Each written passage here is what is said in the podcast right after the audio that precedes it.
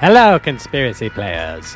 The following is a guest appearance on somebody else's show, but still guaranteed to be some good shit. Stay tuned for more original content from Conspiracy Playtime. And welcome to the Monday Night Master Debaters. It's going to be another good one, folks. We've got a few great gentlemen here. Rye will be joining us shortly. He's just running a little late tonight, but he will be here. And, dude, there is so much to talk about right now. Not even, conspiracy related, just shit that's going on in the news and in this world right now at this wild time. So let me introduce my guests. We got from Conspiracy Playtime, Colby. What's up, man? Hey, guys. Been waiting for this since I was on this. I think it was Halloween of last year when I was in the panel of this. It's been that long? Yeah, I've been on once, and it was with Davy Wavy on Halloween. I think he set it up, and I had a blast. I'd never had listened before that, but I haven't missed an episode since. So. Oh, you know what it is? I was thinking of you. You and I did your show a couple months ago. Yes, in March. That's what it was. Yeah. Yep. Okay. Yeah. Oh, man. And I actually I was listening to a little of that today because Howdy McCoskey just did an interview with Forbidden News Network or Forbidden Knowledge News, whatever. And it was on the same stuff we talked about, the orphan trains, the World's Fairs, that whole 1800s fuckery that went on. And I'm like, this sounds exactly like the conversation Colby and I had, a little while ago. Because I was like, dude, I feel like he's just, because I was answering his answers before he answered it. And because it's the same stuff we've been talking about forever.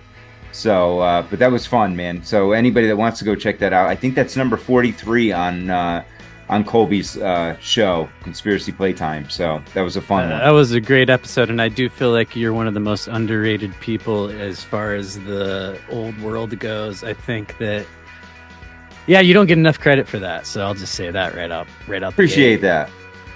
No more compliments, though. My head will get too big. All right, I'm going to start dissing you for the rest of the show. Put me in my place.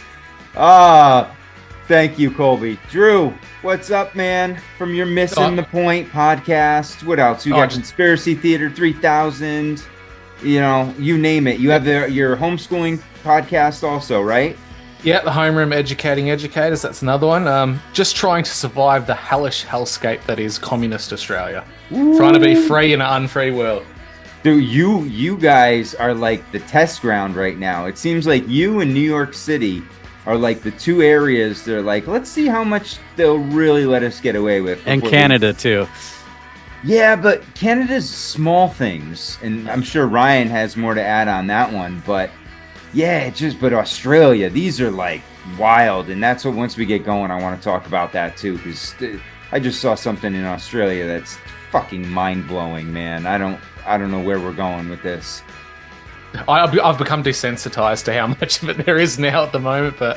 Well, you have to in a sense. Unreal time. Yeah, because if you start thinking about it and really focusing on every little thing they're putting out there, A, how many of these are actually going through? Because a lot of them are just ideas they're putting out there. They haven't been passed. They haven't been put into place. But on the other hand, it's like, is it really going to affect me that much? Are they really coming? They're going to get me for something anyway if they're going to get me.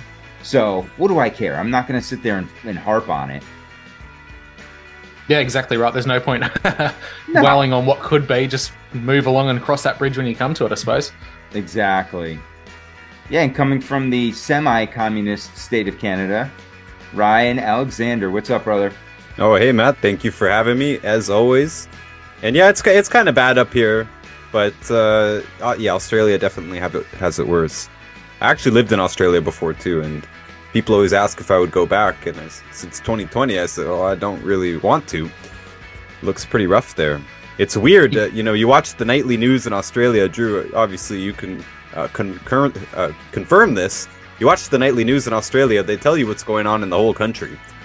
It's like everybody gets the same news stream, You're watching in Sydney, they tell you what's going on in Darwin in the north and Tasmania and You don't get that in Canada and America. You pretty much just hear what's going on or whatever big talking points they're talking about. But I think that's how they keep Australia under some pretty tight control, as we saw when they wanted the mob mentality to come around certain ideas. It looked like it was pretty easy to do in Australia with one consistent stream of information to everyone. Yeah, single source of truth. Mm-hmm. Well, yeah, and then the thing I wanted to get into, they have Australia, and again, you have to look at the wording here. Australia mulls fake news fines for big tech. So again, it's not in place, but they're thinking about it. And it says failure to moderate misinformation could hit social media giants in their pockets under government proposal. And this is in Canberra. So it says, misinformation and disinformation sows division within the community, undermines trust, and can threaten public safety, said Canberra's Communications Minister Michelle Rowland on Sunday. She added that the Albanese government is committed to keeping Australians safe online.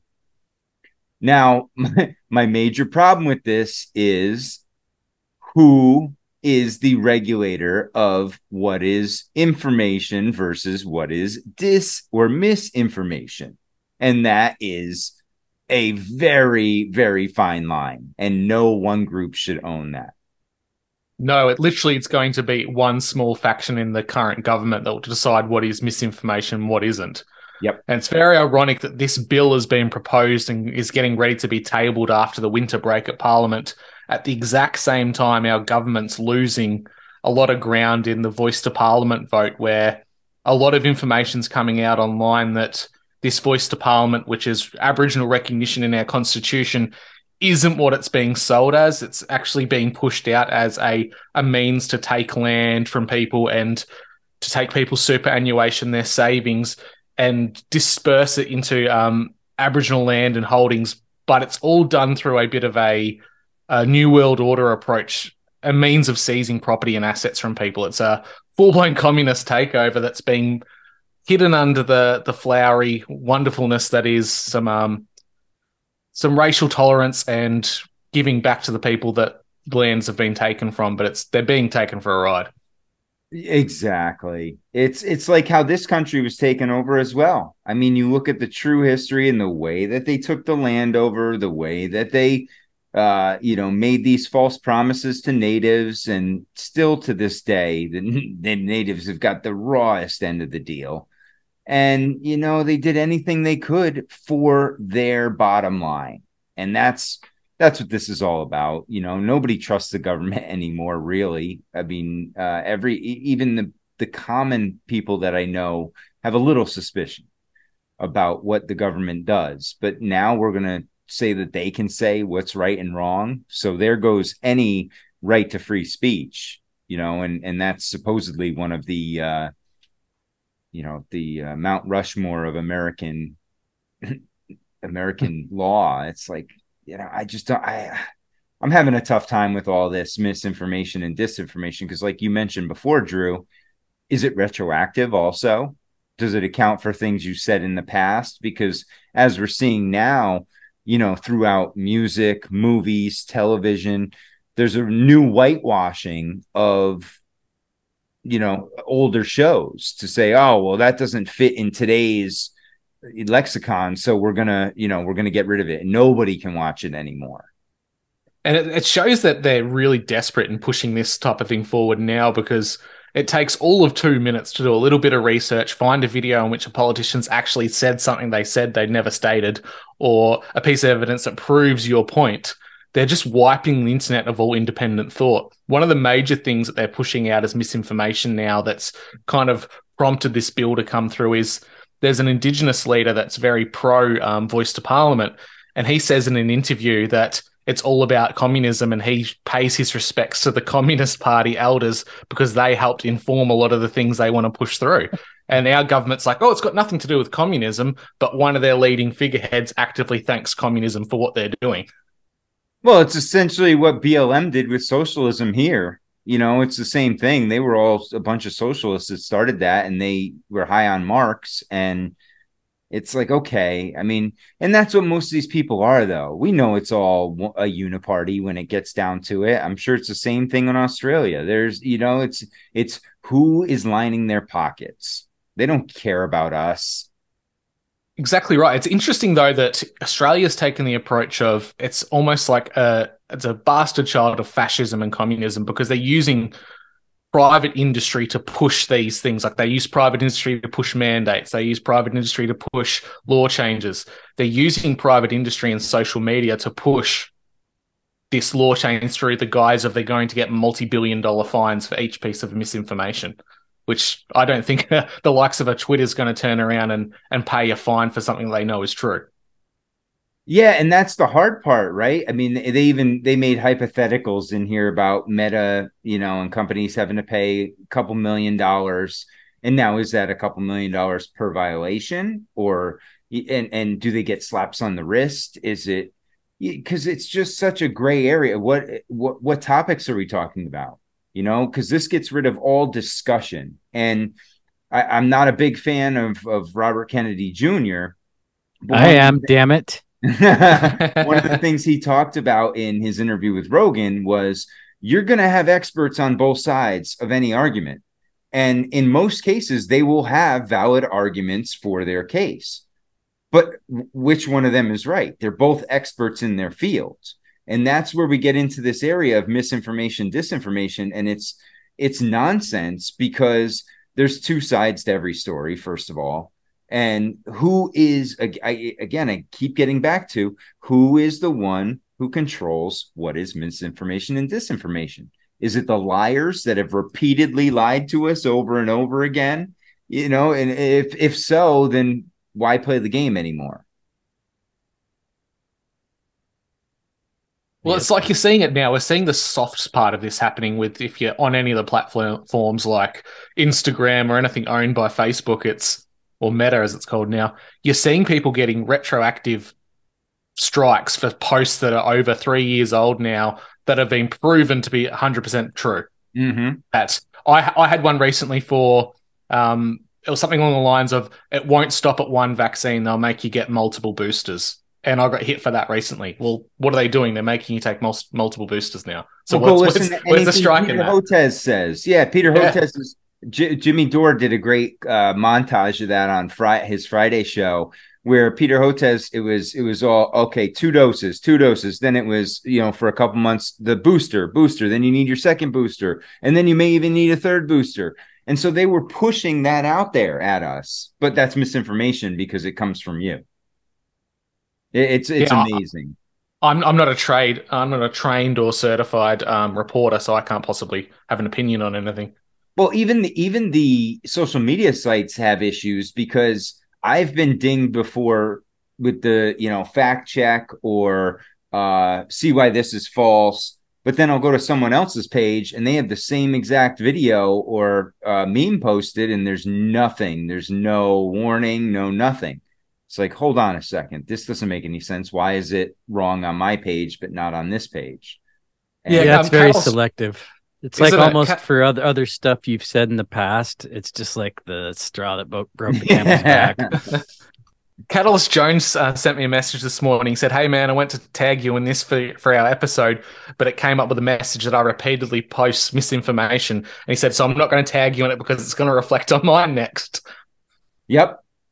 Oh, yeah, they do all sorts of stuff like that. Like, you can't tag certain people. You specifically can't tag, you know, like they find ways to keep you out of the algorithm, so to speak, and keep your page from being viewed.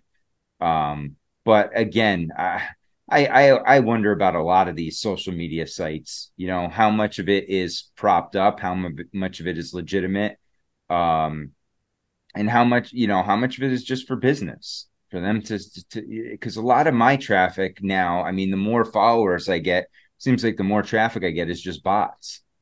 You know, there's people leave comments that don't make any sense, or it's spam comments, things like that. And it's like, well, how did they get around my page? You know, why am I on their radar now? Or even my, you know, some of my friends who just have a couple followers, some of their photos get spammed. And it's like, what? How? They have, like, you know, a handful of people that see their posts, yet they're still getting hit with spam. It's like there's something going on with the with these social media sites that I just can't figure out. Yeah, and let's not leave out Twitter, because I feel like people laud that website or that platform, whatever you want to call it. But I think, Matt, you and I both got kicked off after Elon took over. Yep. And I was going hard on him since about probably 15, 16 months ago. He's been my pet project. I've since moved on to RFK Jr. But I did a huge thread about Elon, and then the next day, I called Hassan Piker a cunt for piling on Sidney Watson, and they told me that that was not allowed. They took my account down. They didn't give me a warning, and they said that they determined that the sole purpose of my account was to spread hate and violence, and that I couldn't get back on. And I had to use my co-host's Conspiracy Playtime Twitter to get back on Twitter. It was kind of hard, but I figured out how to do it. Wow. Yeah, I find it comical. You know, the guy pushing free speech kicks people off, and it's just said cisgender is a slur, and if you call someone cisgender, and I don't care what side of the trans issue you're on, I kind of figure we're probably all on the same side. But censorship is not the answer, and he's also said freedom of speech does not equal freedom of reach, so he can control who sees your shit. Yep. So yeah, I mean, anybody that thinks that Twitter is like this bastion of free speech is out of their minds. You know, it's still under the same control. They give you the illusion, but what's going to happen is you're going to have these platforms like this that go really hard conservative, right? And what you're going to have is they're going to start outlawing that, you know, the trans talk, all that stuff. And so you're going to have this heavy censorship on the other side too. And then there's going to be a bunch of people stuck in the middle like, well, I don't want to play in either of these sandboxes. Where do I go? And that's the interesting part, because, you know, I don't want to be in anywhere where you can't say what you want to say freely. I mean, that's kind of bullshit. I don't care whether it's you like the speech or not. It's you should be able to say, as long as nobody's being harmed or threatened with, you know, violence. Okay, they're just words. Words of violence, Matt. Come on. Oh, my God, yeah. Well, I was just about to post this up, because in Massachusetts, we had a fun one recently. Let's see. This one. They just came out, a federal judge in Massachusetts says a shirt that reads, "There are only two genders," is not protected speech and invades the rights of others. Jesus. This is what we've come to now. You cannot have "there are only two genders" on your shirt, or you are violating the rights of others. Is this in backlash to those kids that went into the school? Yep. Is that, yeah. And trashed it, and yeah, they with the American flags, and I only heard about it on your show, and then I looked into it, and that shit's fucking crazy. Oh yeah, I mean, it's one of those where they wanted to push back. I think they pushed a little too far, but hey, you know, if it was going the other way, it would have made news as the greatest thing ever. Exactly. But because it's going against the narrative, now they're going to really, really push back. And again, this is just so ridiculous. Like, the funniest part about this is I saw, you know, Amazon is selling, you know, whatever multi-gender t-shirt they want to sell, but then when you go to order it, you can only order it in a men's or a women's shirt. So this is the interesting thing. Do we have to push against the narrative, or do we take the piss of the current narrative and use their own terminology to the point where their own words get banned? The Victoria Police recently put out a an amendment to their payment scheduling where, if you identify as intersex or gender neutral, you get an extra like $1,600 a pay for Victoria Police. And now they're pulling their hair out because all these members are identifying as gender neutral so they can get extra money. So they're playing the system and making an absolute mockery of what they're supposedly standing for. So do we have to start using their words and make fun of it to the point where they ban it? It's funny you say that, because I have a call into our HR department at my job. because we just got an email last Thursday that says they are now offering 2 days a month for menstruating people. So, you know, if I identify as a woman, I obviously then menstruate, so I should be also open to those 2 days, correct? What if you just have a really fucking bad hemorrhoid that won't stop bleeding? But this is the insanity, man. I mean, come on. But they never stated women in it in the email. No. Either. It never said women. It just said, you know, I forgot how they phrased it. It was something like, you know, for cramping / menstruating. And well, they've taken women out of the fucking equation. Like, I think birthing persons is what women are called now. I did a tweet. Lactating people. Yeah, I was pissed at my happy impregnating persons day on Father's Day tweet. It got like 4 fucking likes. It's like, I don't know if anybody got it, but you know, because.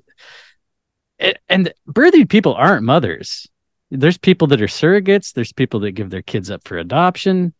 So it's just kind of ridiculous, these words. But yeah, women, like you're saying, the patriarchy is very crafty, and they're taking women right out of the fucking equation. We're so good at everything as men that we're better at being women than women are. Well, we're starting to see these woke agendas in big corporations. It's going to bite them in the ass. We're seeing a whole heap of national banks in Australia, they're offering 20 or 30 days of gender-affirming care. So people can go away and they can change their gender, they can get new clothes, have surgeries if they want to, whatever. They get paid time off, then come back to work. So what's to stop people from going, oh, yeah, I think I'm a woman, have 20 days off and then come back and go, you know what, it wasn't for me. Yeah, right? I mean, well... And where is it? I was trying to pull up this video because this chick nails it. She's like, it doesn't make any sense what you guys are doing. I mean, let me just get this straight. In the last year, hold on. Sorry, I pulled a boner here. I didn't share the sound. Guys, I'd like to throw something in here. You know, I think these people, the media, you know, the culture drivers, I think they exist too much of in an echo chamber by themselves. They're mostly talking to themselves is kind of what I'm getting at. You know, they're throwing out all these new terms, all these new concepts, all these new woke things that supposedly everyone is accepting. It makes it look like everyone is accepting it because they're showing it on these main media channels. But real people don't talk like this. Not just conspiracy people like us, you know, people who look into things and whatnot. I'm talking about regular people, average people en masse, whether they're Canadians, Americans, or Australians. They don't speak like this. They have not changed anything. I bet the average Australian is much like I would remember. They haven't adopted these just because you see these concepts being pushed in media and on Twitter and everything. It doesn't mean it's actually changing the culture. I think they're just trying really, really hard, and they're trying too hard, quite honestly, because regular people have limits too. As long as they were able to have all their comforts and everything, then they were happy to go along with the clown world that is in the mainstream. But I do think they have a breaking point, and it'll be like, you know, prohibition when they banned alcohol, because we're talking about banning speech now and stuff. When they banned alcohol or when they cranked the price of cigarettes up, what happens? Smuggling happens. You know, regular people are now willing to break the law to go to an illegal bar or something like this. Just people, they have their limits, and they will fall out of line when those limits are crossed too sternly. And so all these free speech laws and everything, they will either be, in my opinion, mostly ignored, or they will bring a lot more people onto the side of whatever we're calling freedom, pro-freedom right now. I don't know if it's left or right anymore, but you'll get a bunch of people on the pro-freedom side, and I think we will chew away at the power structures, given that so many people would have been pushed away from the left by now. If not now, then they will be soon. Yeah, I agree, Ryan. I think it's that pendulum effect, right? I mean, it always wants to get back to center. And it's going to sway far to the right. It's going to sway far to the left, but eventually it's going to reach that middle point, and that's where it's most content. So, yeah, and I think you're right. We're dealing with fringe groups here. The only problem is these fringe groups control the media. They have all the money, you know, so they can broadcast whatever message they want out there. Well, of course, in the world that they're showing right now, I think it's funny, you know, you see commercials. It's like literally every couple on TV, and I don't have cable, but when I catch it, even on YouTube commercials and stuff, everyone's interracial. It's funny, I'm in an interracial marriage too, but everyone's interracial or gay or transvestite, like literally everyone, you know. Whereas maybe there's a couple in my town, I don't know, but I don't see this very often, you know. It's still a very obscure thing. A small proportion of the population is one of these whatever non-binary sexual groups or whatever it is.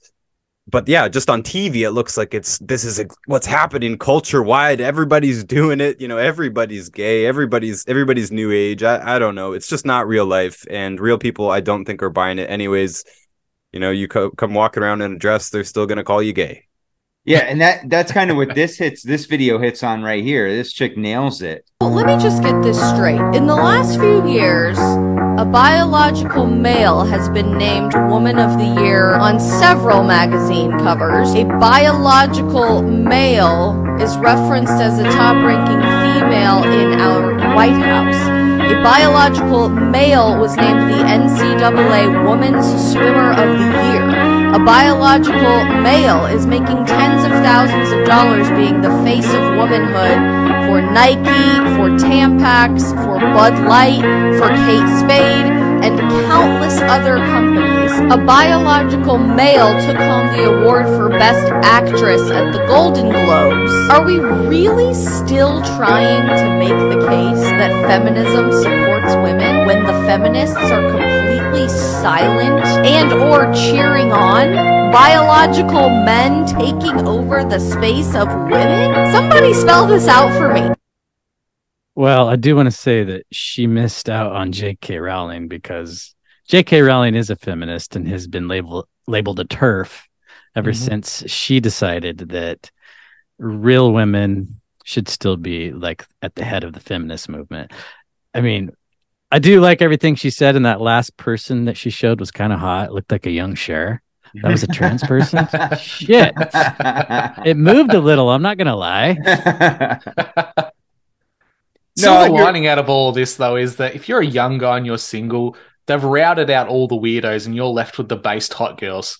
What a time to be alive. You might have to do an oil check to make sure they're a girl, but end of the day, it's probably better. That would be my biggest fear dating these days, right? Like, I don't go to bars, but I would be, especially where I am, the area in Massachusetts is, we have some of the, you know, some of the group towns that actually follow the nonsense that Ryan was talking about, you know, and I would be afraid I'd definitely have to do a double check before moving forward with anything. Yeah, you don't want to end up like Danny Bonaducci. You're Ace Ventura. Einhorn got around. Yeah, right? Dude, did you guys hear? I got to show you this. You guys hear about this guy who he's must be a genius. Where is he? This guy, Tom Stucker, in 1990, he bought a lifetime pass from United Airlines for $290,000. Since then, he's flown 23 million miles. Wow. Talk about getting your money's worth. Do you know how old he was in 1990 by chance? I'm just curious. Was he like a young fellow? Yeah, he's not that old. Okay. 33 years later. Oh, god damn it. There's that magic number. So he was 36 at the time. Yeah. So he just took advantage of like a promotional deal, like Adam Sandler and Punch Drunk Love. He just is like, all right. Yeah, he hit the jackpot and he gets his own his favorite seat. Let's see. He spent 12 consecutive days without touching a bed after he flew from Newark to San Francisco, then on to Bangkok and Dubai. He only spent time outside the friendly skies while visiting the airport lounges. So he basically just puddle jumps all over the world. Nice. That's some modern gypsy work right there. Yeah. Well, and this is the best part right here. He even won an auction years ago bidding 451,000 miles to be a guest on episode of Seinfeld. So this guy, just by buying this, has stepped in all sorts of shit. And he's a lucky bastard. What's up, Brian? Does anybody know the episode he was on? Oh, there's Ryan. What's up? No, we were just talking about this guy who bought a lifetime pass in 90, and he's gone over 23 million miles. A lifetime pass on United? Yeah. That's interesting. How much was that? $290,000? $290K in 1990. I mean, if you got it, dude, you know, flaunt it, right? Exactly. I think there's a couple of things like this where people have done it. I know there was one guy who, I think he was from out west, and he bought this and he would fly out to Philadelphia every day for lunch to get lunch at his favorite restaurant, at some sandwich shop. And he would just fly back and forth every day. That's interesting, because it does take, even if it's let's say it's an hour-long flight. I mean, that's a 4-hour ordeal, right? If you're flying commercial. Yeah. So it's interesting. The dude must not have much going on. But yeah, man, I mean, it'd be great to just be able to hit and be like, yeah, let's go play, 18 holes in Pebble Beach. Because he's got that kind of money to go play there if he's throwing down $290,000 on a lifetime pass. Yeah. Statistically, you should have been in a plane crash by now, right? No, in American aviation. All plane crashes are fake. And I think if anyone could answer if the earth is flat, it would be this Tom gentleman. Interesting. Are we talking about the flat earth right now? No. I do like that shirt, though, by the way. Is that this is the Catalyst Jones special, White Rabbit podcast. Dope. Yeah, dude, he's great, man. He's a graphic designer, man. So all his stuff is really good. Yes, sir. It's beautiful, man. I love this shirt. I can't wait to rock it at the gym tomorrow. Oh, did you just get it? Yeah, it just came today. So gave it a wash and popped it on for the show. See, that's one thing. Maybe you can help me understand this more, is why people that go to the gym, why they buy shirts and then wear them to the gym right away. Because I thought that shitty clothes were meant to be worn to the gym. But gym rats always wear their favorite clothes to the gym. See, I just wear these shirts because I love watching people's reactions to them. Whenever I buy one of your shirts, the first thing I do is wash it, and I'm wearing it to the next gym next day. I mean, I'm honored. To me, it's so bad. It's a social thing. You're going to see a lot of people there. Medium-sized gym, okay. Even. Yeah, yeah. Tons of people. How many chicks do you see in full fucking makeup at the gym, too? That's a thing. Right. That's a great point. And they're always the nicest pants. You know what I mean? Yeah. No wrinkles at all. Oh, it's always light pants. Dark panties. It's dude, yeah. And then they get mad when you stare at them. The nerve. They film you staring at them and put it on fucking TikTok. Yes. Yeah. I should do that. I should go to the gym. I'm a little out of shape right now. I've been losing weight though, exercising. Go there dressed like a total whore, sports bra, tight pants, and then just film dudes if they look at me for half a second and just yell. Yeah. I need to get a gym membership first, though. Hey, did any of you guys hear about this? The card game Magic, supposedly the Magic the Gathering. This kid ordered some cards, and supposedly the company sent him the wrong ones that weren't released yet, and he was a YouTuber. And so he did a live show on YouTube about it. And they supposedly sent the Pinkerton National Detectives to this kid's house or guy. I don't even know. It doesn't say who it is or where it happened. And they said they might throw him in jail and give him a $200,000 fine if he didn't give the cards back. No, that's stupid, dude. Because what would you do if you got some unreleased cards? I paid for it. You sent it to me. It's your mistake. Tough shit. It's on. Or just deny it. Just say, I didn't get anything. That's true. It's like when you buy one thing off the internet and they accidentally send you two. You don't fucking tell them about it. No. Okay, cool, mine. I know. That was something that happened with those Desert Storm cards, Matt. Remember I told you I bought 7 packs, but they sent me 25 of them. So I don't know whether I should thank the guy or just act like nothing happened. Yeah, exactly. It's like, hey, you got 7, right? Yeah, I did get 7. That's what I'm saying. So. That's all you need to know. That's all he needs to know. That's order fulfilled. Yeah, I just feel bad if maybe he's dyslexic or something. He saw 70, and I still got a couple weeks coming worth of shit. Dude, the guy that whole story reminded me of this thing I saw on Instagram today. It is I love this fucking classic. Listen to this. Oh, why is there no sound? I love the metal mesh, though. I mean, that's something that girls should wear to the gym is metal mesh. Oh, dude, he's a legend, but why is there no sound? This is not making any sense. Metal mesh and a wooden sword. Oh, no. Plastic. Ah, damn it. So anyway, he's like, he was trying, they were at like some LARPing contest. Why the fuck won't this sound? Let me see if I open it up. Look at those glasses. Is there a lens popped out? And they're on like fucking sideways too. Oh, right. Dude, he's a hot mess. Hot mess. He's like, I tried to cast a healing spell on the guy, but it didn't work because his head was cut off. Yeah. You know, none of those dudes drink or smoke weed, so he's probably just really high on sugar, like a child. You know what I mean? Absolutely, yeah. He got out of the house. His mom gave him like 2 Kool-Aids, and he's ready to go. We were in the middle of our tournament where my friend John said he found a body in the bushes over there. I ran over there because I'm a healing monk to try and help, but obviously my magic wasn't strong enough because the dude's body was missing a head. So my friend decided to try to use a necromancer spell, which didn't work, which I knew it wouldn't. And apparently we contaminated the crime scene because that spell uses a lot of glitter. Is that real? Yeah, that's what I questioned. I can't believe it's real. It's got to be from a show or something because it is fucking hilarious. That's awesome, though. But I mean, that's the kind of fun. That's the crowd you deal with in some of that shit, though. Right. Right, these dudes are in, you know, they think that they're LARPing. That's why I love the movie Role Models. I mean, that's it's perfect. That's Ken where Young's I learned about character. LARPing. Yeah. Same. Let me ask you guys this. Maybe we can go around the horn here. Would you participate in a LARPing situation like that, like medieval? Have you seen the Russian ones? The Russian ones that actually don the armor and beat the shit out of each other. Yeah, I don't think that's LARPing, though. I think that's something else. It's like that thing that the dude from the Cult of Conspiracy does, right? Where it's like MMA mixed with medieval weaponry, right? That shit's real, yeah. Yeah, that's like real combat. But like, so I would not do that. I'm not a fan of that. I really would kind of want to participate in like an MMA, like amateur MMA thing. I think that would actually be fun. But like, would you, like Matt, maybe we start with you, dude, like, would you go LARP?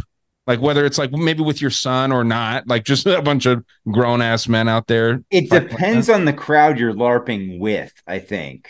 Okay. I think that's a major determining factor to what extent we're going. Are these people like Civil War reenactors, you know, who do it, you know, as a hobby, or are these people who actually live to LARP? Because that's 2 different animals. And the second one I want no part of because those people are insane.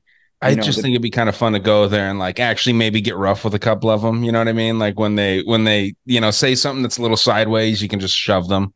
You know what I mean? Dude, that's going back to like high school gym class, basically. Right. I just think it'd be fun. Like as an adult, you can relive your glory years in high school. You know what I mean? It'd just be kind of funny. But I think it's incredibly interesting, that and like furry stuff. I think it'd be kind of fun to crash a furry convention. Dude, we had furries in my old town. They were on the town council, and it finally got in the news because one of them got busted at a furry party, and they were all there.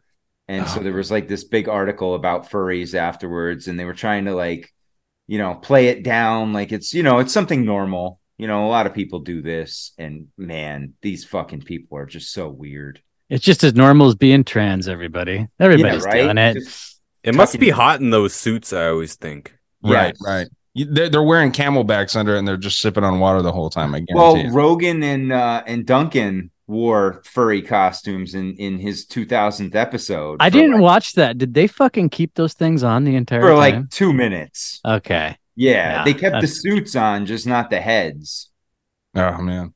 But pussies. Yeah, it's like, dude, this is kind of weird though. Why, you know, why are we pushing the whole furry idea? And even they were like, dude, it's hot in here. And then they were made a good point. Think about the poor assholes that work at Disney in the summer, right? In those costumes, those people must just die. And they were like, yeah, imagine during the pandemic that those people had to wear masks under their mask. Yeah, under their costumes and shit, and they're just like suffocating in there.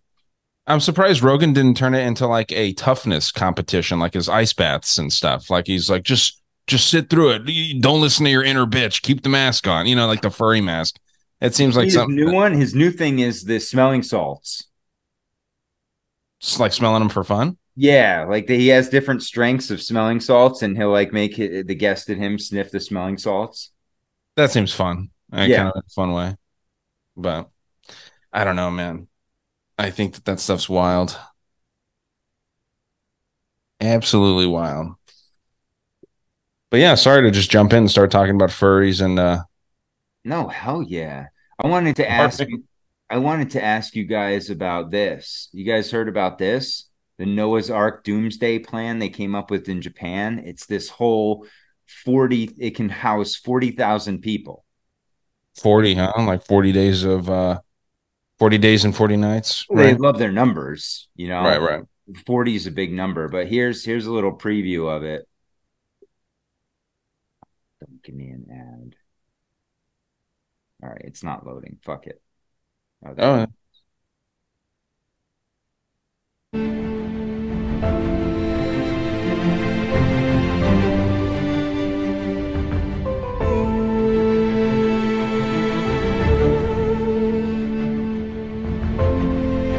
Very Atlantis-esque, like a... Yeah, I was going to say.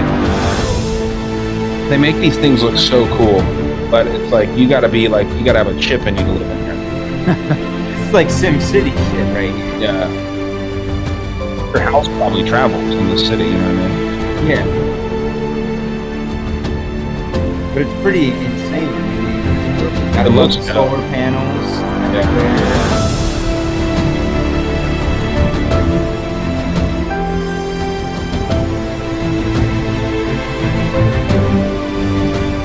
Not a single piece of litter. No, Ryan. Not in Utopia. Everyone behaves in communism. They execute you if you litter.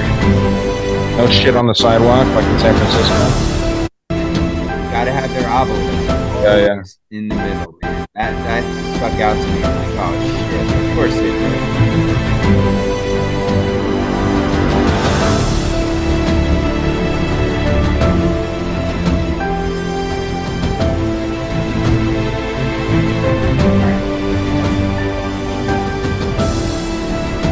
The whole point of it is, I was laughing because they're talking about, and it came from N-ARC is what they're calling it, and it's to rival Elon Musk's SpaceX. And so it's like, you know, again, it gets us into this whole ocean versus space concept, and the duality of it also. That, you know, I think one of the things we saw in the last week or so is the big distraction with underwater, you know, with that submersible. Yeah, I thought of that too. Imploded, you know, and it's like you start looking at this stuff, and it's interesting because. Well, you remember the line from it's in Saudi Arabia. They want to build. I think they're actually building it. Yeah, Ryan. This kind of reminded me of that. Yeah, it looks a lot like that. Only it's not like glorified stacks, like a la Ready Player One. It's actually kind of spread out more. I noticed there weren't a hell of a lot of boats. There's like 5 boats. Like, what's everybody else doing? Well, there's and again, there's only 40,000 people. So I'm thinking to myself, I'm like, damn, do I want to be around just 40,000 people? These 40,000 in this, because that's it. You're out in the middle of the ocean. It's not like you're near any lands. And the one of the perks, though, is they did build a sports stadium. So, you know, here's my issue. Yeah, here's my issue with it. It's just it's too clean. If you're surviving an apocalypse and you're living on the ocean, I'd much rather live like Kevin Costner from Waterworld, being a badass on a jet ski or on a sailboat, or like Mad Max, right? I mean, right. What kind of sports are they playing? You know, both national anthems are going to be played at all the games there. You know what I mean? Like the. The one for everyone and then the one for black people for some reason. Dude, you know, I watched this. I was checking out Netflix yesterday, and they have a massive category of black movies. Yes. And to me, that's super wild because it just seems like segregation, like digital segregation. All the platforms do it now, right? I know Amazon has it. Max, the HBO Cinemax combo has it now.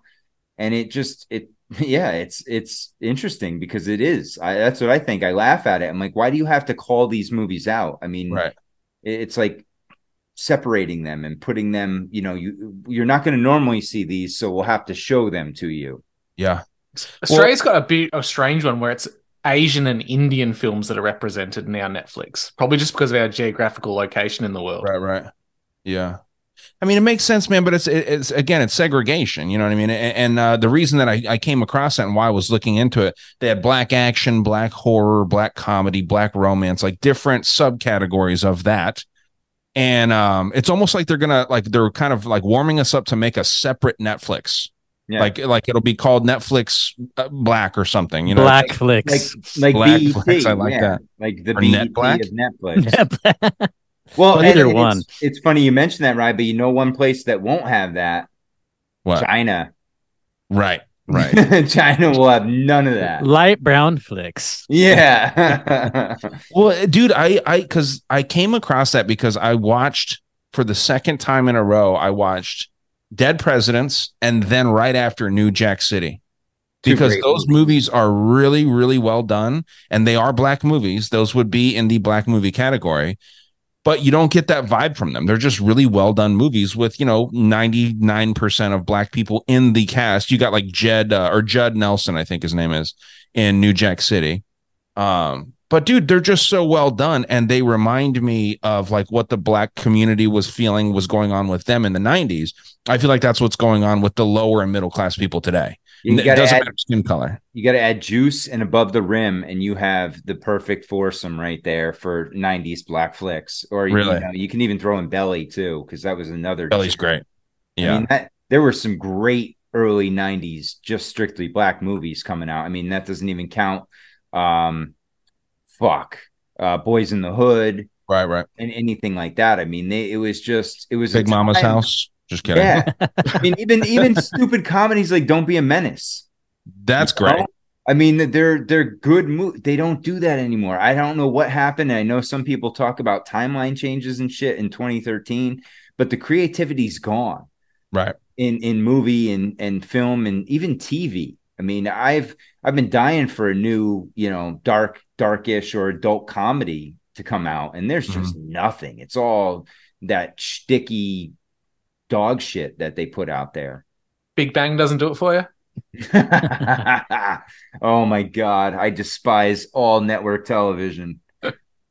When did network television start taking a shit? Because Seinfeld was great, right? Like I'm not gonna sit here and act like I liked the show, but it seems like it's, you know, iconic, right? When did network television start taking a shit like that? Because as soon as History stopped showing history, as soon as Discovery stopped discovering.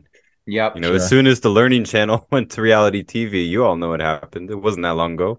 And that MTV was the day. It was all one day. All that same stuff happened. No, you know what it was? It was the death of TGI Friday. That is that does seem to coincide with some things. That was dude. Friday night used to be. It was great because you had great Friday night TV as a kid, and then Saturday morning cartoons were outstanding, right. And. That because that's the only thing you did when you were inside, because most of the other time you were outside. And now, and I think Ron was talking about it on the Wicked Planet, this new generation being the inside generation, because to motivate them to go outside is difficult. Right. I mean, I struggle with it with my son, and he's an active kid, but he'd rather be inside doing stuff a lot of the time than going outside. And I'm like, why not go outside and do it? You know, it's. Like even Ron said, like his niece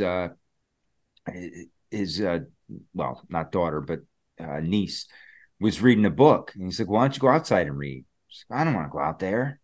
It's like they just don't want to go outside anymore. Yeah, it's the same with kids liking to watch people play video games rather than playing themselves. Like that is fucking weird to me. Yeah, super weird, right? Those people get fucking rich doing that too. It's crazy. Oh yeah. No, yeah, you can't. Yeah, I mean, you can't say anything bad about the people like PewDiePie, those kind of, you know, annoying people. No, like that, I mean, they figured something out. Right. It's just weird. It's the commentary, or it's just feeling like you're kind of like in the presence of somebody that you enjoy watching or something. Honestly, I'll stick up for this. I don't really like playing video games. I would rather watch. And video games are too hard now. Even my little brother, he used to love the Zelda, the Ocarina of Time, and then the Mask one. I just watch him play. I don't want to play. I'm not investing all this time and everything going in, remembering the maps and all this. But That is interesting. I don't know. It's the same as watching TV. You're following a story. Well, and that might circle back to something we were just talking about, because we were saying, like, when did network TV turn to shit? Maybe the plots of these video games, which I think is oftentimes true, is more intriguing than the plot of your average TV show. So, like, watching someone play a video game might be better than watching NBC at fucking 8 o'clock. It's at least comparable. The same sort of teams put these things together. There's writers and storyboarders and all that's put into the video games. Mm. Yeah, it's interesting how that works out like that. I mean, there was that one, and I know I mentioned that to you, Drew. The what is that damn game? Not Doom. Maybe it is Wolfenstein? Huh? No, not Fallout, not Wolfenstein. I think it's Doom. Is that where you go through houses and you kill demons and shit? Doom 2, oh, Duke Nukem 3D. Those were kind of like around the same time. Okay, because there was just like, there was the most wild story. I know the Fallout thing that you're talking about, the end of days, and it doesn't have to do with the game timeline where they predict the end of days. They predict it like in the past, which is weird. From the radio playing, from what I found at least. But there's something with this Doom map where people can go in and they create mods, right? And I watched a 2-hour-long video on YouTube about the scariest Doom map that was created. And it's basically this guy creates like a labyrinth that's modeled after his friend's house that passed away. And it's just creepy, super creepy. But I was invested in that like it was, like, you know, a movie. So I can kind of see that. Yeah, I know my son does it. And there's some channels that I'll get into, like just watching the game. I'll get caught up in it because I watch him play. Because like Ryan said, I can't play anymore. Once my he was 5 at the time, he was dominating me in every game we played, and I was like, all right, time to hang him up. And you got pissed. Yeah, and that was it. Now I'll do a Royal Rumble with him every now and then in WWE, but I can't play any of the first person shooters now. They're just even the Madden has gotten wild. It's like you can be a coach or you can be a player, and if you like a single player, and if you get hurt, your season's over. It's like, well, how is this fun? It's too realistic. Did you just say you play as a coach? You could. Yeah. You can play as like any individual on the team. You can play as the general manager, you can create your own franchise. Yeah, all this. Can you play the water boy? That'd be dope. Or a cheerleader. As soon as it came out with PlayStation 3, I couldn't play it anymore. It was too much. Yeah, regular Nintendo's still where it's at for me. Like, I'll fucking dust off my Japanese fucking refurb every once in a while. But kids can't play those games anymore, Colby. They can play the shit out of all these modern shooters, but they go back to Mario. That's like they absolutely crack it because they can't beat it. Yeah. Yeah. But they like the movie. Did you see that thing with the candles? What's that? Oh, the Wii thing you did? Yeah, that's dude. Wild, man. That's real shit, too. A lot of people think that that's fake. How does that work? It's infrared, I guess. Ah, okay. So I still don't. I mean, you say, okay, like I don't get that at all. I mean, if you get it, I'd love for someone to explain how fire will pick up the infrared. I just don't get that. I don't understand. The heat would be rising up, and it'd be picking it up with the sensor where the heat is, and that'd be the opposite of what already in what does it do? Would be. I'm behind here. I don't. So if you have, you know how you have the Wii, you have the console, and you have your controllers where you point the thing at it, right? And then if there's a sensor bar that normally comes with the Wii. I found my Wii, but I could not find the sensor bar. So I was looking, do you need the sensor bar for Wii to work? Or can you like work around it? Is there some kind of setting you can flick off? And maybe it won't be as accurate or whatever. But this guy was showing that you can use candles in place of the sensor bar. Right, you want me to play the video? If you want to. That was all. Yeah, no. Here, I got it up. Let's. It was just wild. It was mind blowing, and we played archery, volleyball, and badminton, and it worked. Ladies and gentlemen, I've got something wild to show you right now. Okay, just on my Wii, and I want to prove to you that this shit is black magic. That's all that this is. Absolutely insane. You might notice that there's a couple of tea candles on top of the Wii. However, they're not lit, okay? Totally off. The reason that this is not working right now is because this power bar, or whatever they call this, I couldn't find the cord for it. There's nothing plugged into the back, picking it up like wirelessly or anything. This thing's junk. Trying to turn it on, doesn't come on. This thing is toast. We'll throw that out. We don't even need it, okay? Candles are off. I'm pointing this here, not picking anything up. You can get right up on it, right up there. Nothing's going to work, okay? This thing is not working until we light the candles. We start the vigil. Let's see. One candle on, two candles on. Now watch this shit. It's going to blow your mind. Watch. Right away. There it is. We'll hit this. Netflix. Wild, dude. Wild. And then I did my best David Blaine impression right there. Beautiful. It's weird, though, dude. I still don't really fully get it, but... I don't get it at all. I guess there's science behind it somehow. Yeah, how does it's all fun and games till the techno demon rapes you in your sleep. Well, dude, that was a thing that once we found that, Kim was freaking out, of course, because, you know, she had this thing, an experience about like 8 years ago where she was playing Wii when she lived in California at her ex's house, and no one was home, and she was playing solo Wii, the dance game, and out of nowhere, it just said player two's joined the game, and she saw a sensor of another figure right next to her, and she was going like that with her hand, and then the figure like kind of lunged at her, and then she fucking ran upstairs and locked herself in her room. You know what I mean? Like, there's weird shit that goes on with those things, dude. And actually, Paranormal Activity 4 or 12 or however many they're up to, one of them shows that with the Xbox sensor as well, right? So, just weird, dude. It's kind of creepy to have this kind of shit in our houses.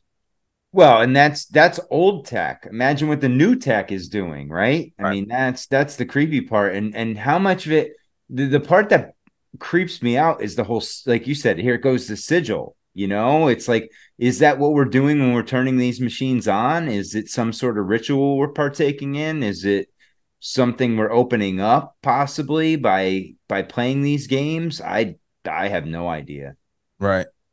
Remember when that came out, everyone was like mind blown of how it worked, even with the sensor bar. You know what I mean? And then now that you don't even need the sensor bar, apparently you could just use freaking candles. That to me is just kind of crazy. But Ryan, have you seen that horror movie from the early thousands where they set up a new phone signal, like a 5G type of a deal for everyone's cell phones, and actually opens up a means for interdimensional beings to come through, demons, and they start killing people?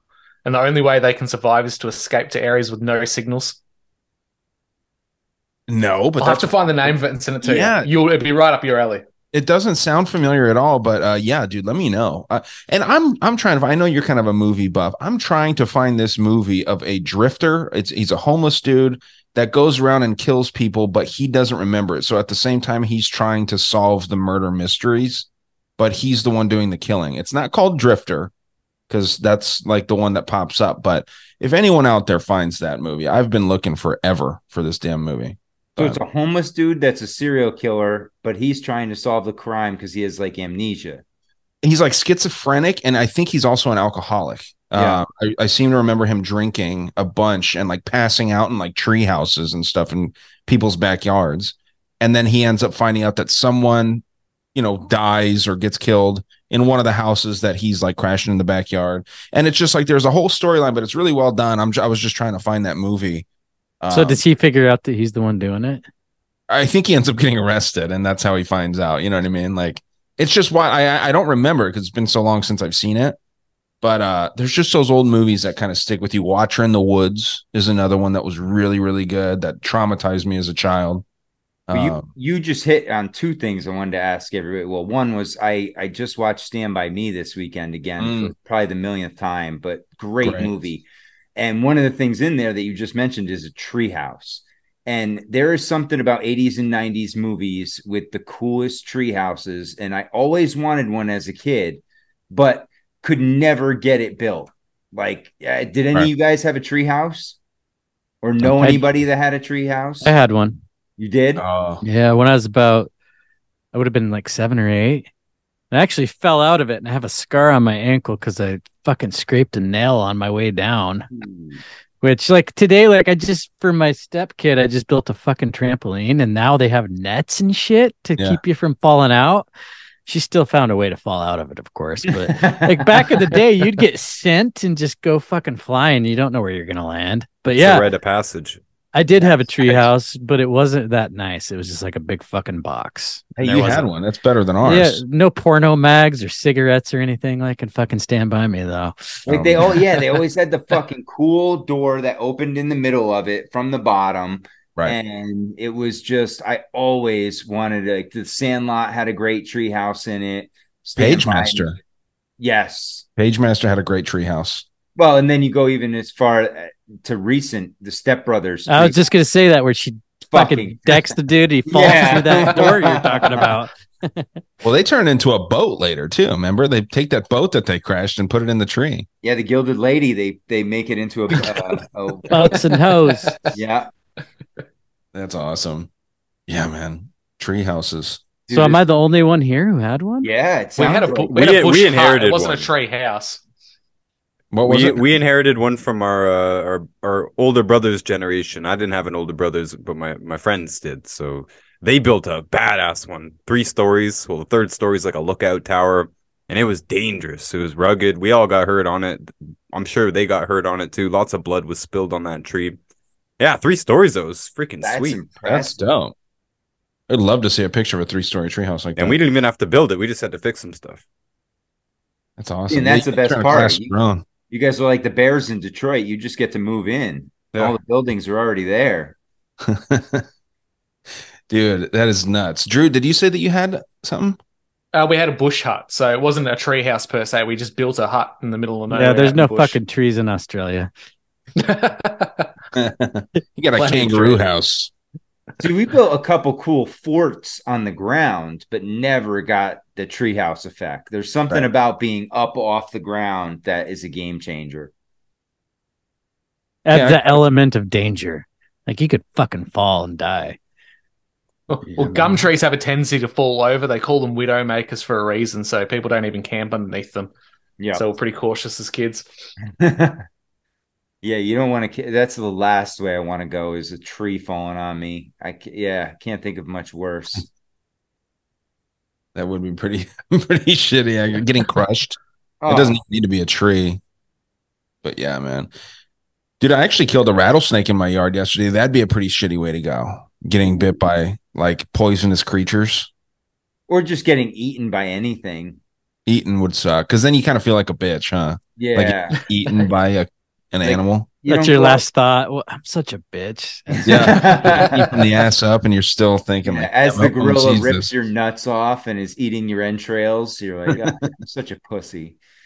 No, I was thinking more from, like, heaven. You're like, wow, I went out like that, huh? Or, like, you know, when you're floating into whatever people believe they go to, that you're just seeing yourself ragdolled by a Komodo dragon or something. You know, it'd just be kind of shitty. Well, that's like going back to the Stand By Me, getting hit by a train. Like, imagine that. I mean, being a kid and you get hit by a train, it's avoidable. You know, it's those situations that. Yeah, it's just going to be right in that one spot at that time. Just avoid that spot. And it's loud when it comes by. It's not like there's electronic trains, like Tesla trains, that come by in stealth mode. Right. Yeah, they're very loud. Right. Yeah. It makes you wonder how those kids in Arkansas fell asleep on the train tracks. Bill Clinton. Yeah, I know who you're talking about. They're like number fucking like weird, 5 and 6 on the list. Yeah, kind of strange, but I don't know, dude. That is nuts. But well, they said that they smoked 20 marijuana cigarettes. 20 marijuanas? Jeez. 20 marijuana cigs before. They're lucky they didn't die at that rate. 20 of them? Jeez. That's what I'm saying. I'm about to light my second one of the evening. There's some train tracks right over there, guys. Stop me. Stay away from them.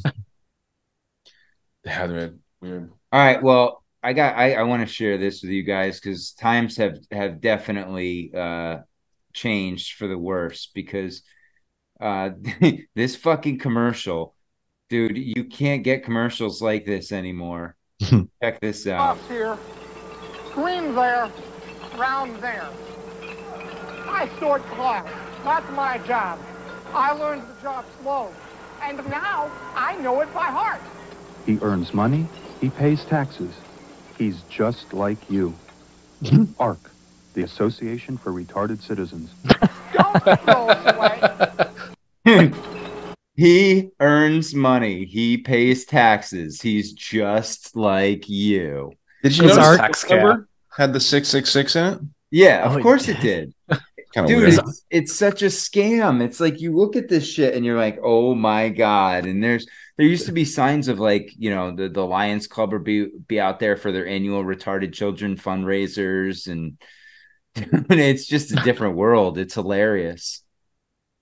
Is that still around, that ARC organization? That's a good question. Can we call it live on the show? Yeah, I mean, I'd love to. I'll pretend I'm handicapped. Let's see. I bet you they got fizzled out as like, you know, called out as a Ponzi scheme or some shit.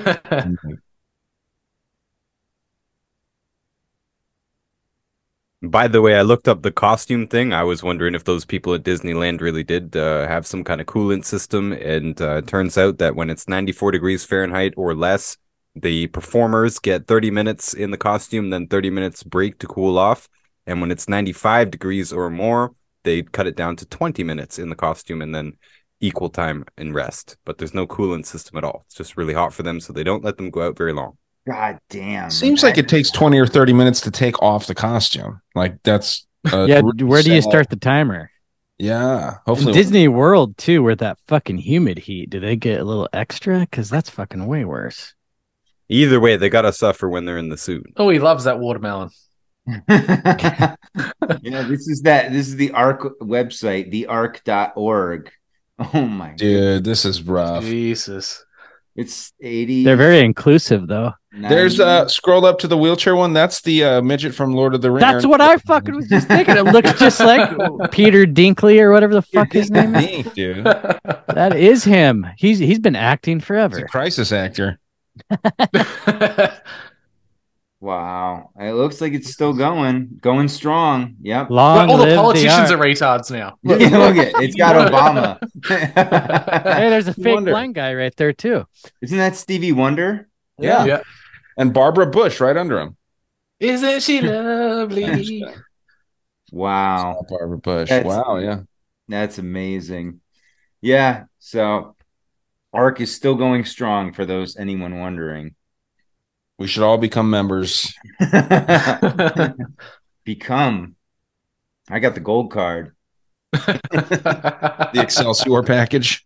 Yeah. Dude. That is wild though. That you know how he says, like, it sounded like he said I snort glass. I know he said he swords glass, but it sounded like that. Kind of sad.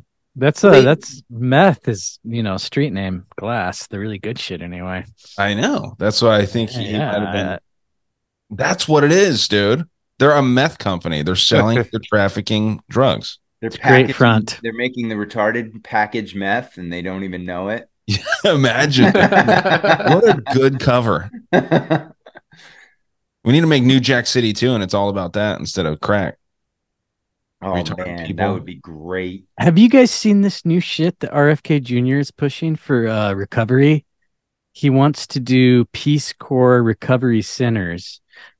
And the model he's going after is it's this place called San Pellegrino in Italy that's been around since 1979. Netflix even did a hit piece on these guys, but it's basically like the movie Scanner Darkly, where they make these addicts come sign they have to do a minimum of a 5-year commitment, and then they just do slave labor for recovery. I mean, I'm just chalking up the shit about RFK Jr., but this one's just been on my radar recently, and that kind of. Well, and who knows what other drugs they're giving them, Colby? Right? I mean, what other tests are they doing on them? Whether it's in the water or products they're giving them while they're at this, you know, recovery center. Well, do you guys think that forced labor would be worse than being a drug addict? Is that such a bad thing? I don't know. This is supposed to be the master debaters here. Might as well just play. Well, I mean, but a 5-year commitment. You know, honestly, though, like? You guys know, you guys, especially in America, you guys have seen probably Denver or anywhere in California, or, you know, any of these big cities with all these degenerates out that they're, you know, especially the places like Washington and Oregon, where they're making these laws that attract all these drug addicts. You know, there's no crimes, there's no punishment for, you know, small crimes and all this stuff, and they give them free injection sites, and you're allowed to camp, you're allowed to do all this. Like, we've allowed them to go so deep into degeneracy that honestly, I think forced labor is one of the only potential cures here. You know, these people fully live for free in the ultimate degenerate paradise. Like, It's why not put them to forced labor? On one hand, you actually maybe get something productive out of them, because it's not just about like sucking work out of them, but like they're literally going to contribute nothing else to society for the rest of their lives if they stay on the street. If anything, they pay some drug dealers and that's it. They cause nothing but pain and problems for everybody else, whoever else they interact with. So the only way they can have any fulfillment in their own life is if they snap out of it. And not very many people seem to actually do that, seem to leave the streets. There's more and more of them in all these centers all the time. Why not sign them up for work? It sounds like they need to sign up voluntarily here too. Yeah, 5 years is a stretch, but you're going to need quite a while to really, truly dry out and reset your habits and your mindset and all that. But yeah, where's the middle ground between, and I live in Oregon, by the way, and I totally agree with how that's harsh. I do know. I'm 4 hours south of Portland, but I know exactly what's going on. They have what's called the stabbing wagon about 50 miles north of me, where you just go get a fucking shot of heroin. But where's the middle ground between 5 years of fucking labor and getting drugs stabbing for free? Wagon. There's got to be, stabbing wagon. And that's actually what they call it. That's not even slang. That sounds like one of those bang bus things or something. Yeah. Like, that's wild. But yeah, like you said, where's the middle ground between the 5 years and the stabbing wagon? Like that's. Well, and that whole premise sounds like asylums rebranded. You know, I mean, instead that's what it is. It's taking addicts instead of, you know, and what do we do with the ill, the mentally ill? You know, well, he's lumping them into this category too. Okay. And he said young mentally ill people also need this option, which I think that what they're trying to do, man. I don't know if you guys have seen this website, RFK Exposed. I'll pull it up here. RFK is not. You know, they're trying to paint him in the new picture of like Donald Trump, you know, back in 2016, 2015, in that era where everyone's like, oh, this outsider. Yeah, dude. Oh. And get the fuck out. He's very pro-vaccine. He's just, you know, believe it or not, guys, he's a two-faced politician. Exactly. He'll say what you want to hear. And yeah, dude, I think that what he's trying to do with that, it sounds good in theory. But I think that they're just trying to get cheap labor. Like they look up to China. You know what I mean? Like they're also attached to this sustainability forum in Italy, which if you start looking into that, you get into like fucking BlackRock and shit. Right. So all this money goes all the way back to the same place, no matter how far you follow it. Dude, it's how you listen to him speak anyway. It sounds like someone's dropped a penny into a fucking blender. Oh, dude, I say that every time somebody shares him speaking. I know he's or whatever, but he's like, dude, that's the worst. Colby's video was awesome. That was like a fucking spot on impersonation of him. I thought he would be the hardest one to do too, and he was actually the easiest for some reason. Yeah, man. The guy from Police Academy speaks better than he does. Yeah, right? And I don't want to like make fun of him because he's legitimately wounded. I don't know what did it, but I'd like to think it was from singing in a heavy metal band. Right. So, like, that'd be a lot cooler. Well, that's the thing, man. Like we make fun of, Bill Gates, Hillary Clinton. Hillary Clinton has a stroke and half the country's like, fuck yeah. You know, this is the same caliber person here. Like this isn't like, you know, dude, yes. If somebody, I'll just use me as an example because I don't want to put this shit on you guys. If I had some kind of health issue, yeah, it'd be pretty fucked up to make fun of me because I'm just a middle-class dude out here, like, you know, trying to do my thing. But this dude's been scamming the system, been fucking people over. Everyone acts like JFK was the greatest president of all time. Oh, dude, the family is fucking tainted as shit. That's the fetishization of the fucking Kennedys. And I think if you look at, like, what his dad did, in the mid 60s, he wasn't a good dude. I don't think he deserved to die the way he did, but of course not. I mean, RFK Jr. says he got hooked on heroin because he watched his dad die in front of him when he was 15. I don't doubt that's true. Yeah, that's rough, dude. I mean, that's sad, and that's the thing. You know, we're all kind of part of this system where some pretty, you know, fucked up stuff happens to us. I mean, this guy, seeing your dad get shot like that, that's dark. But there seems to be some kind of dark. You know, the Kennedy curse is a real thing, I do believe, but this guy is not going to be like a good leader, in my opinion. But I mean, I hate to sound dark, but I won't believe him unless he gets shot. Right. That's kind of like the unfortunate. It's like the witch trial thing, right? Like we're not going to really think that we have a good president unless they get killed. And isn't that fucking sad that that's the reality of it? Yeah, I mean, the system's so corrupted. Like, how do you get elected in the first place if you're not willing to play ball, man? You know what I mean? Like, It's rough, but it's playing a script again. He's so anti-gun that my feeling is if he ever got elected, he'd get shot by a pro-gun nationalist, and that'd be used as some kind of means for gun control in the States. Ooh. The perfect script. Wow. Yeah. Jeez. And he's so green agenda too. That's where he frightens me the most. Is I see climate lockdowns if you want to go like to the most logical conclusion, but he already talked about that. He did talk about it, but he's like pulled back. So what's he's good at is not talking about the things he said in the past, because whenever he goes on somewhere, they just want to talk about him talking shit about Fauci and vaccines and stuff. And he could fucking clean house all day, but they won't let him. It's the other stuff they're not paying attention to that scares the fuck out of me. Well, and they're so good at painting narratives and painting different people in certain narratives for a certain reason for a certain amount of time, right? Like, I mean, Trump was supposed to be this white knight, you know, coming in. And I mean, we left his administration in a more police state than it was before he entered, right? That's what it is. And so, you know, he progressed the agenda perfectly. All the while, you got a bunch of dumb, toothless people that are, you know, screaming how great he is, man. Like, people that have never paid attention to politics and elections before are like, man, I fucking love this guy. You know what I mean? It's just, it's weird, man. So I can't tell you how many people, and this drives me mental, the people that feel the need to comment unfollowing you because I posted negative about RFK Jr. Hey, good, weed him out, man. Oh, it's like hilarious. if you're willing to like get rid of friends because you're supporting politicians, then I got to question where your head's at. And I mean, maybe there's some good politicians out there. I'd love to see it. I would. I'd be willing to see one. That's for sure. I've said it many times on my show and probably here too. Supporting a politician, rooting for a politician is like watching a football game and rooting for the referee to win. You know what I mean? Yeah, like it's about the piece of shit you have to be to want to be a politician, first of all. Like, the whole point of going into politics is controlling other people. And, you know, there's no, you know, the ideal of, oh, I'm going there to help. That's gone. There's none of these assholes. I'm going to save it from within. Yeah. I had a guy on my show, and he's a total fucking full-blown anarchist. And I don't think there's really any levels to anarchy, but he said that going into government to save it from within would be like if somebody built a porn shop across from your house and you wanted that thing knocked down, that you went and got a job selling porn there to take it down from within. And I mean, I think it's a great analogy. I'd like to think that you could do that, but everybody who's tried has either died or succumbed to the dark side.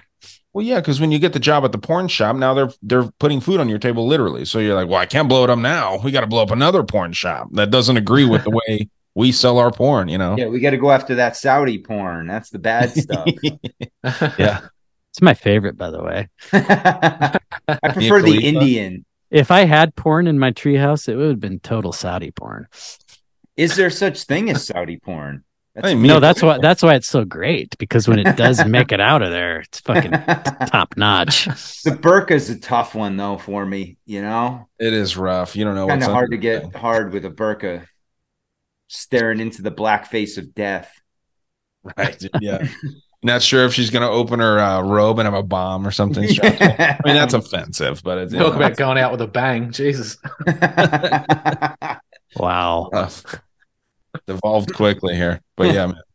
Hey, you mentioned Colby, you just mentioned BlackRock, and I find it interesting because they and JP Morgan this week, you know, while the Titan was imploding and being searched for, they, you know, finalized setting up this reconstruction bank.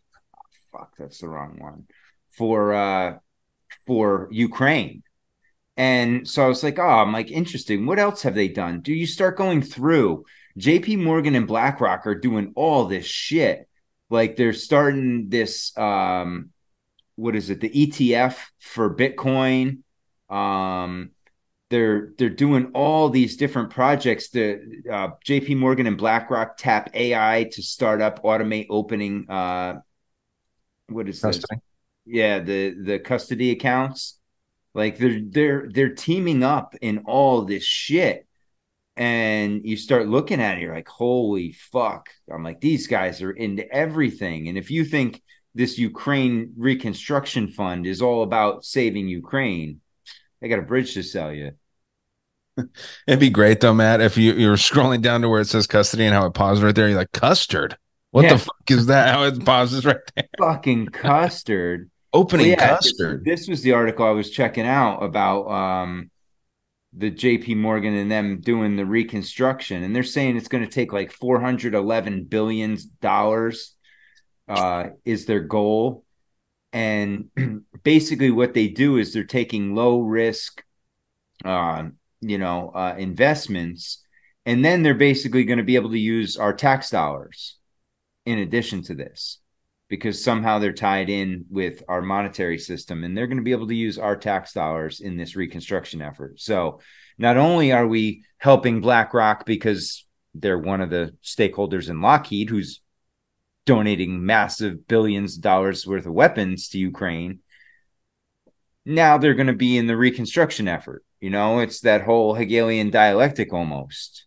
That's Halliburton all over again, right? Yeah. Halliburton with Iraq. Yeah. I'm convinced Ukraine's just going to become the mega city of Eastern Europe, and they're going to use that as the place they're going to put all the people into, just like they're planning in Western Europe with the mega city that's going to be incorporating parts of Germany, Holland, Luxembourg, and it's just going to be the mecca where people live, and everyone else has to go to that place. They get rid of all the agriculture and all the smaller towns, and everyone has to live in these giant cities. That's what I think Ukraine's going to be. The amount of investment they want to do there, they're already labeling it post-war as going to be the Silicon Valley of Europe. Yep. Well, and I found it interesting here because they say that these are expected to be 5 to 10 times larger than the private investments, that's the public investments, and amount to hundreds of billions of dollars in private investment.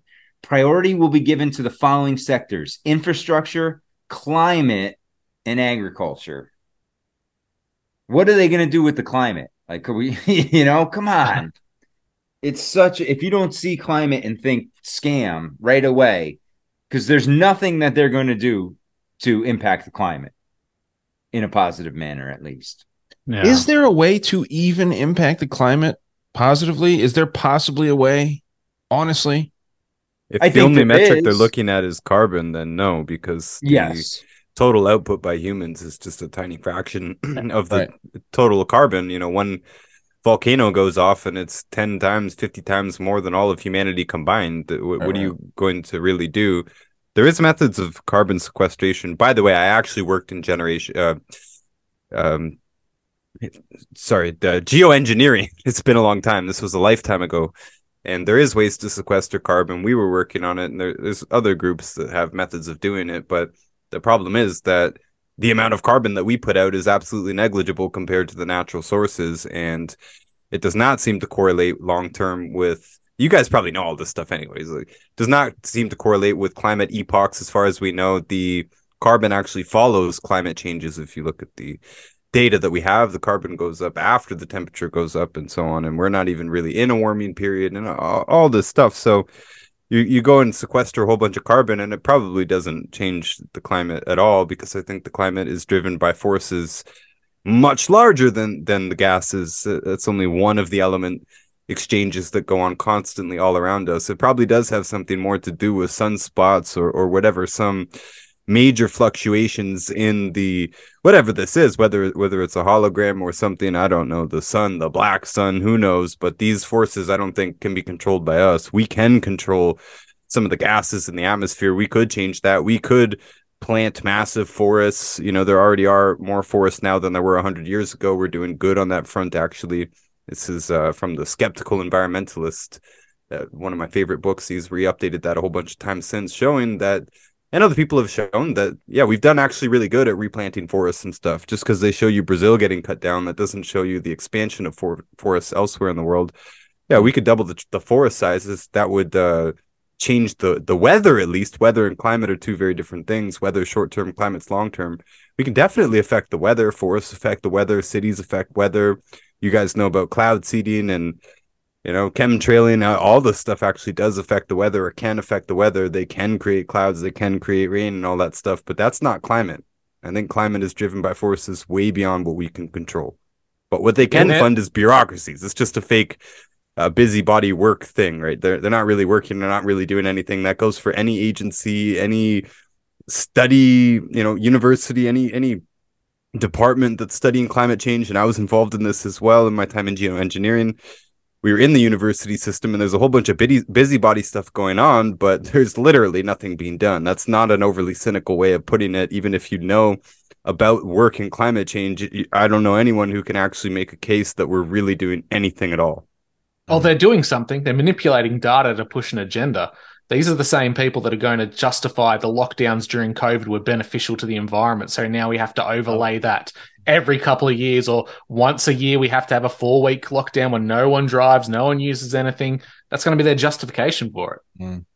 I almost feel like they use carbon as the talking point, knowing that anybody who takes fucking 15 minutes to do some research is going to see that that's bullshit. It's another fucking way to divide us, because there's people who are going to believe whatever the fuck they're told, and carbon's bad. It's another mask debate. Yeah. You know? We are the number one emitters of carbon, so are they going to take us out to justify that? But we're not the number one emitters of carbon. No, volcanoes, but that's what they're saying. Exactly. I think even the ocean, just on its own in its natural state, like way more than fucking humans. And who here believes that there's really 8 billion people on this planet? Because I'm not sold on that. I mean, there might be, dude, going to like a stadium of like 70,000 people. Like, I know it's just a fraction, but there's so fucking many people. I think it's hard to kind of quantify how many people there are.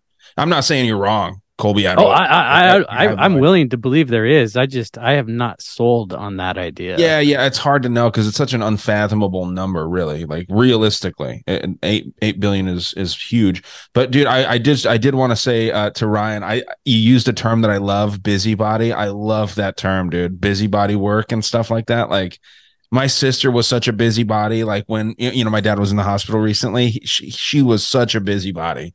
And I just kept calling her nurse busybody and stuff. And it's such a great term. Cause yeah, you're doing shit that is not important. Like, you just got to be moving, keep your body busy. And like, you know, it's a very, very underrated term. It should be used like all the time, I think. So well done.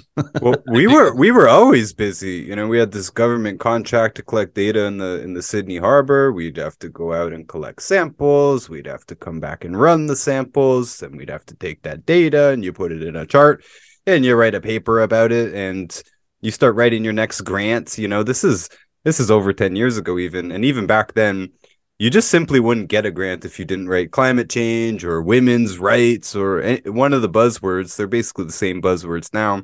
You would just never get a grant for anything if you weren't studying one of these hot topics. This is just how they self-censored, basically. You couldn't possibly get a grant to try and disprove the idea that carbon was a major threat or anything like that. This was already well accepted. Not by consensus, but by the powers that be. One of my favorite, actually, a couple of my favorite books on the subject are out of Australia. For some reason, the anti-climate change nonsense, a large part of that information all comes from Australia. So you got the Counter Consensus by Robert Carter. I do believe that was Australian, but definitely Heaven and Earth by Ian Plimer.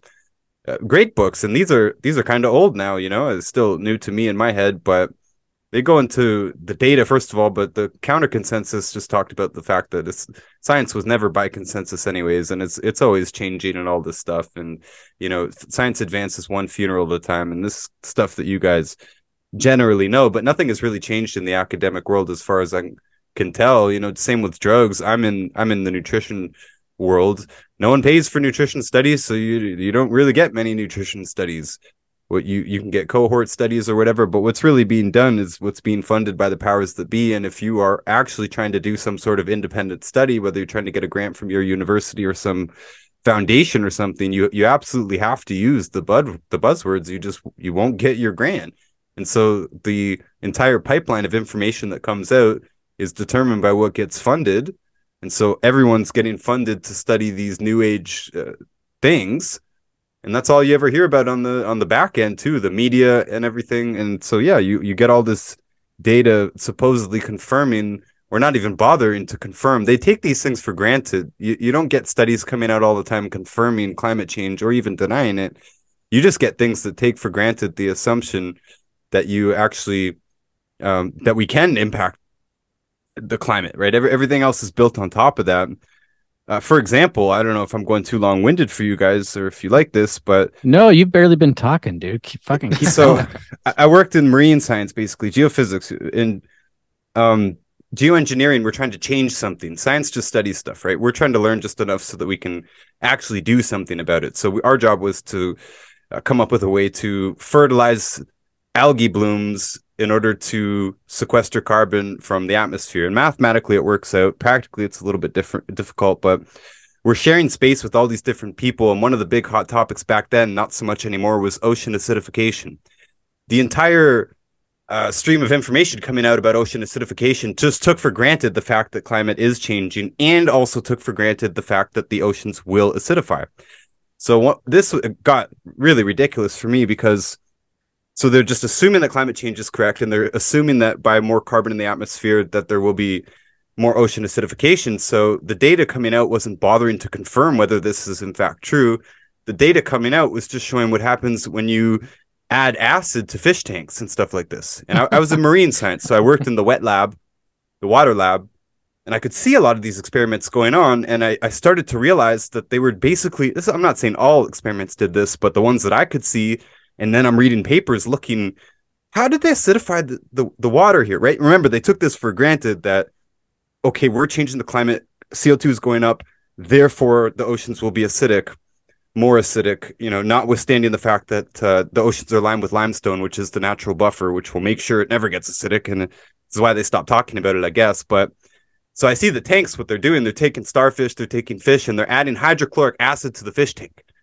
And we've got this big, sophisticated billion-dollar lab that pipes fresh seawater in, all filtered and every, you know, it's all done properly. But at the end of the day, they're adding hydrochloric acid to a fish tank, and their study coming out the other end, whether it's for a master's paper, a PhD, or whether they actually got a grant for this, it blows my mind that they could stand in front of a panel or actually submit this for publishing and saying, hey, yeah, we add hydrochloric acid to these fish tanks, and they died. You know, or well, it's interesting. It's interesting, Ryan, that what you said about Australia being such a point for the anti-global warming and man-made climate change agenda, because Australia is responsible for that whole, all scientists have a consensus that man-made climate change is real. It all came down to the University of Queensland. They were responsible for reading over 17,000 papers, but they didn't read them. All they did was read the title of each paper and then came to the assumption that all those scientists agreed. How could you possibly have a full understanding just by reading the titles? You have to actually read the paper to get into the nuts and bolts of it to see if it is pro or against. They read the titles, the university pushed that out, and that's what the majority of climate change science is based off of. One little study over 17,000 papers that read titles. Mm. Yeah, there's deep corruption here. I do recommend those books. Another one is The Weathermakers Reexamined. The Weathermakers was a famous book by Tim Flannery. But the Weathermakers Reexamined by something Allen, I think D. Allen or something like that. I don't know. He's Australian too, I think. But I'm saying there's a lot of people who do understand what's going on, even in the universities. In fact, I was introduced to the idea that climate change was BS while I was working in climate change. There was a group of old professors that they were retired, but they kept coming in every 2 weeks. There was something like they had to come in every 2 weeks or they wouldn't get paid or something. I don't know what it was. They came in every 2 weeks and they just give me some new information each time, little tidbits, tell me to read this book and that book, and recommended those that I mentioned there. And yeah, they got me. Let me tell you this. There's this book. It's a short history of nearly everything by Bill Bryson. Very famous book because they push it in every major bookstore in the world probably. And this professor, one of the first things he did, he says, I want you to read this book. I said, I already actually read that book. He said, I want you to read it again. True story here. And I came back. He came back 2 weeks later. I said, okay, I finished the book. Why did you want me to read this book? It's just like a basic history of the world and science and stuff. This is like what you would see in textbooks. He says, yeah, okay, you read it. Now you need to understand that every single part of that is wrong. Every single part of that is BS. Every single part of that is there to convince you of a worldview that isn't true. And I didn't know how deep that went until years later. That sounds familiar for you guys in the conspiracy world, I'm sure. But this was in the university, you know, and everybody that I know, we're all there working on climate change. the whole building's working on climate change. For some reason, they put everyone with the word geo in front of their thing together. So we're in there with geographers, and they're studying like people and populations, right? We're geophysics. You got geology and you got geography. We're all together. We're all completely different disciplines, and everybody's studying these climate change and women's rights and all these now very left topics. But it seemed like everyone believed that stuff, but they didn't. Those old professors that got me onto this climate change being BS. And by the way, they were radar. They were geologists that went and found oil. They're in the radar lab, basically. They put radar tubes in the earth and they find oil. They're also the ones that told me that oil is the blood of the earth, that it's not made by dinosaurs or anything like that. They said it's like the water table. Anywhere you want to look, you're going to find an oil table as well. Some places you have to dig deeper for it, and so on and so on. But this is pretty deep stuff, you know, kind of blew my mind there. And when I started talking about this stuff with the people I was working with and just, you know, other students and stuff, a lot of them kind of would admit some of these points. Like they would recognize that, okay, humans couldn't possibly be that huge of a contributor to carbon and all this stuff, but privately they would admit this, and then we would all kind of just go back to work. You know, we were kind of all stuck. I wasn't stuck. I walked away from it, but a lot of people, that was their entire career. You know, they went to school for a lot of different years, and they wound up in with these academic degrees. And a lot of these academics, they have literally no credentials to do anything else in life. When I worked at Walmart when I was 18, all of my managers had degrees in anthropology and psychology and stuff. Because if you're not going to be a teacher, well, you're going to be just an average schmo, right? These people know this. It's not like they get paid big dollars, but it's their identity, it's their lifestyle, and whatever project they're currently working on is being funded basically for the climate change agenda. If you do come out even with negative data, you'll probably you'll just never get another grant again. You know, your professor won't want to work with you or whatever it is. You're done.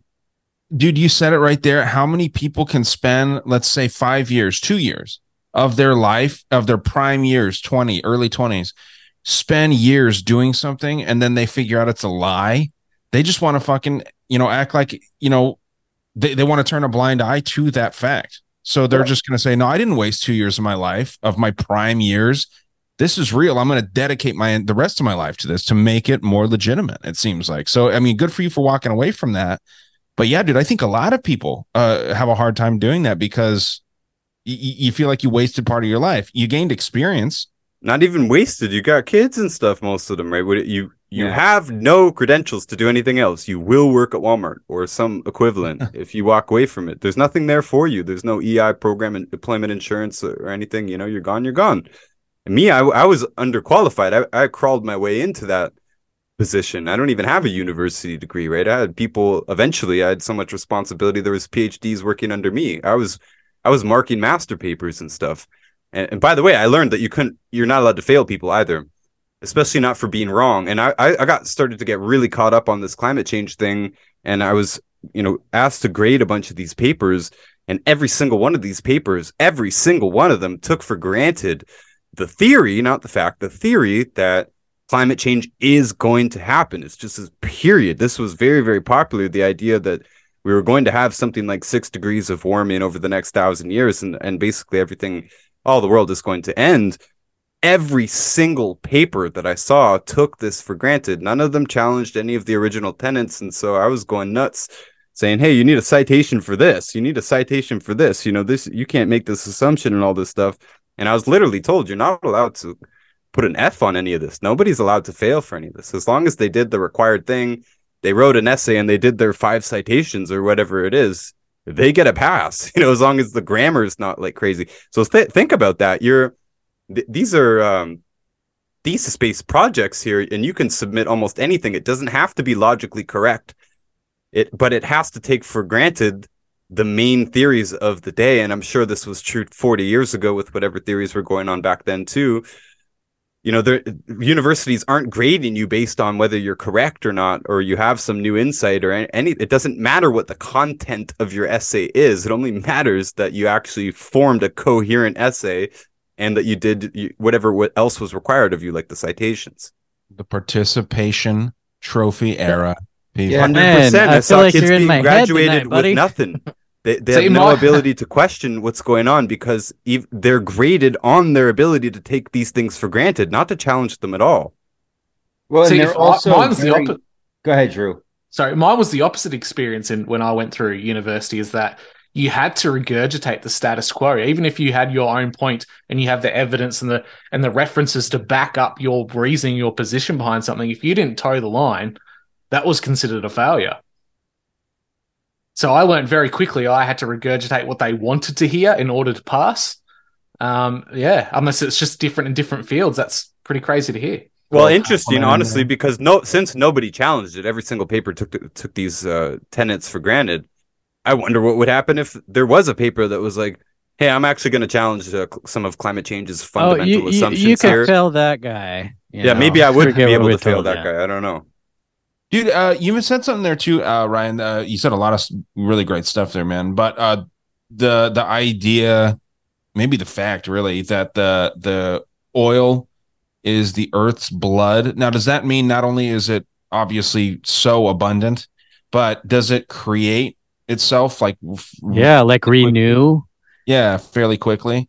The way they spoke about it, and from what I can tell, I've been looking into this a few years since. This has been over 10 years, and...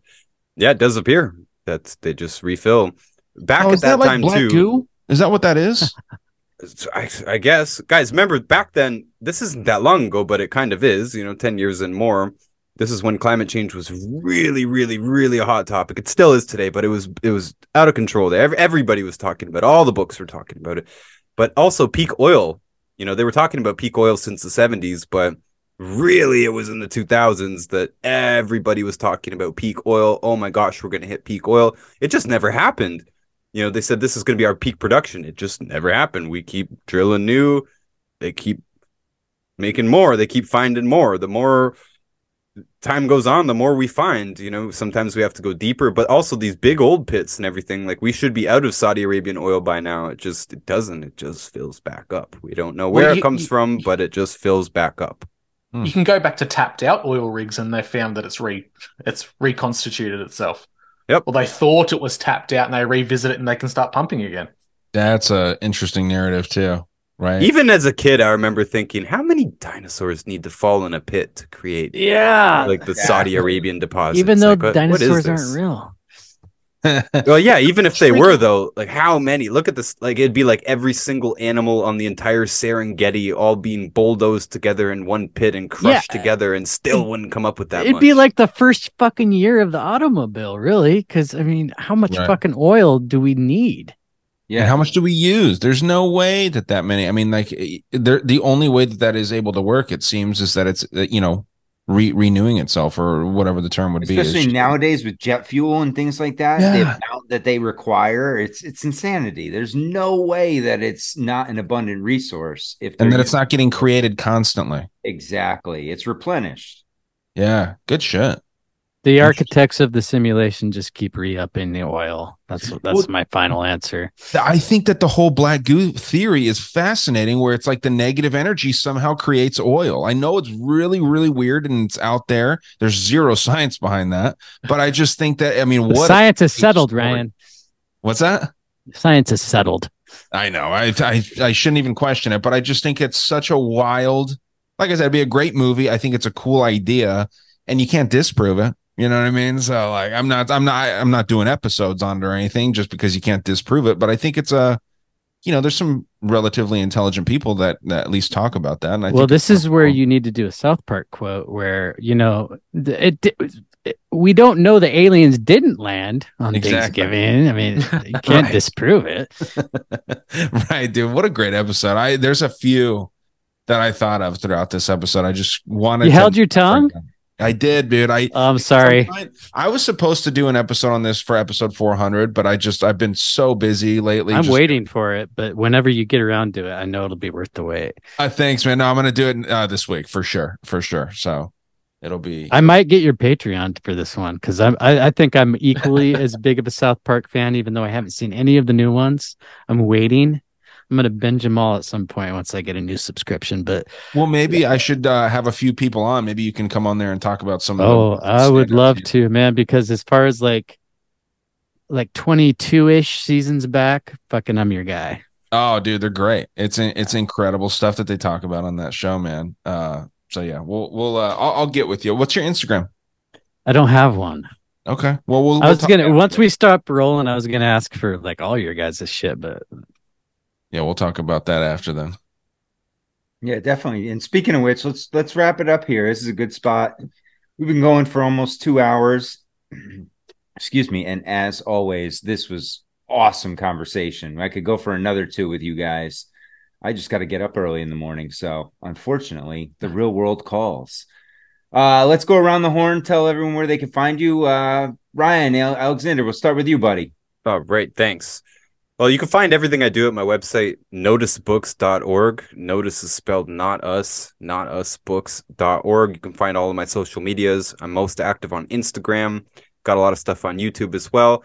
I had my podcast deleted last month, but I got it back online last week. It's called Notice and Friends. I've still got to connect it to my website. Maybe I'll do that even right after this.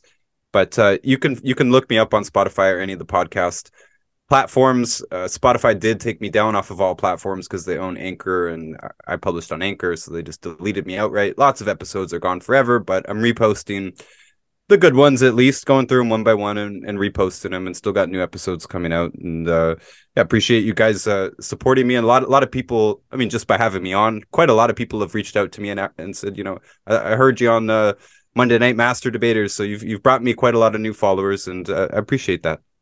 Oh, thank you, my friends. It's been a pleasure. And Colby, where can we find you, my friends? Well, I just want to also say, Ryan Alekszander, so this show has put you on my radar. So thanks to Matt and Ryan for that. You can find me conspiracyplaytime.com for my main show, would be the video format. You can also find that anywhere audio. My other show is Disinfobation with my co-host Dusty. He's at Truthcast or YouTruthcast on Twitter, and that one where it's just kind of fun. We fuck around with current events, make like political videos with RFK Jr., Elon, and Tucker, all of them. That one's actually like we have like 12 listeners, but they seem pretty rabid, so trying to grow that one. And that one's everywhere but YouTube and Apple. So. Yeah, man, I love that RFK, dude. I took it off YouTube and posted it on my Instagram, and it was like a lightning rod. It brought people in that were like, yeah, he's obviously not, you know, one of us. And then other people are like, he's our last hope. He's the only one that's going to save us. And I'm like, oh. Yeah, I got fucking ratioed. I put that on YouTube. We got kicked off YouTube on Disinformation in the way that we didn't get technically kicked off, but every fucking episode we put off got us a strike, so I just stopped fucking posting there. But we still have a channel, so I put that up there. And yeah, people love RFK Jr. I don't know what to say. He's the new Elon. Dude, it's comical. It's Trump and Elon in one body. Yeah. that's a great way to put it. Excellent, my friend. Well, thank you for joining us, and always a pleasure talking with you, my man. And thanks for having me anytime, man. Let me know. I'll fucking hop in any day. Love it. Drew, the man of a million podcasts. What do you got going on, my friend? Oh, geez. Two hard acts to follow. Yeah, just the usual. My own little podcast, You're Missing the Point, MISSEN after my name. Conspiracy Theater 3000. We kind of hit the brakes a little bit there, but we've got some new interesting stuff coming out that I think will rock a few people's worlds. And my homeschooling podcast with the lovely Kaylee, Educators Educating Educators. So yeah, check it out. Good stuff. Dude, I love what you guys do. And the one you did recently with Operation Red Pill was awesome. That was a really good episode, man. I really enjoyed that one. And it's one of the longer ones you guys did, too. So it was beautiful. Thanks, man. It's awesome. Yeah, and then you also blew my mind with that Brandy interview you did. Holy shit. Yeah, that's made a few waves, that's for sure. Wow. Yeah, I had her on, and then I listened to yours. I was like, God damn it. She fucking saved all the good shit for him. But hey, good for you. I don't have, like, impending whatever the fuck. So yeah, well, yeah, I know I've made it in podcasting when I've got a lawsuit, exactly, yeah, potentially, and an NDA to go with it. Yeah. Oh man. Well, thank you, my friend. Always a pleasure talking with you. Ryan, what do you got going on, my man? Same old stuff, man. Yeah, I would like to have Colby on. I would love to have Ryan on as well, dude, especially, you know, getting your show, you know, taken down and then, you know, reinstated, if we want to call it. It wasn't reinstated. I just started a new one. Well, I know, but that's the thing. I was trying to say it nicely, you know, but yeah, if you're willing to, man, you're more than welcome to come on. I love talking, and I'm actually going to have to start getting more guests on my show.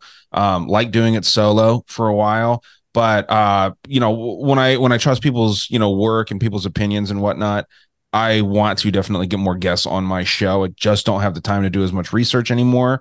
But I can still talk that shit, and I can, you know, still do what I do. So the show's not going to change. But yeah, man, just having a lot of fun doing this. Another great time.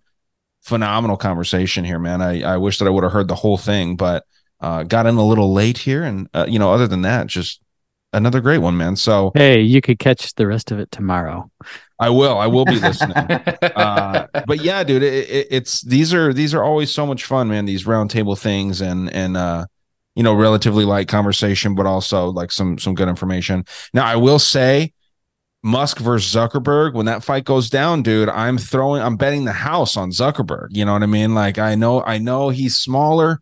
He's fucking 13 or 14 years younger. And the dude knows jujitsu. He also was the captain of his fencing team in college. So, right. I don't think that they can fight with swords, and also jujitsu is very overrated. It's becoming the new karate very quickly. But I think it's one martial art that he has where, you know, Musk doesn't have that. I think that he's going to go in there. It's going to be like a sparring match, but I think it would be pretty fun. Also, Alex Stein is in a boxing match coming up here soon on Triller. So that'll be a fun thing to watch. Massive boxing promotion. He's fighting some Arab dude. I don't know the guy, to be honest, but that'll be fun. You know, I love my fights. So, do you think the Elon fight will do $1 billion, like Dana said? I think it would be sad if they charged people. I was actually talking about that on my news show today. They're talking about how much money they could raise for charity. Why don't you have Elon, who's worth $200 billion, give $1 billion, and why don't you have Mark Zuckerberg, who's worth $100 billion, give $500 million? That's more money right there than they would raise for charity. And do something for the lower middle class people for a fucking change. You know what I mean? They're always either helping out the rich, the elite, or the homeless.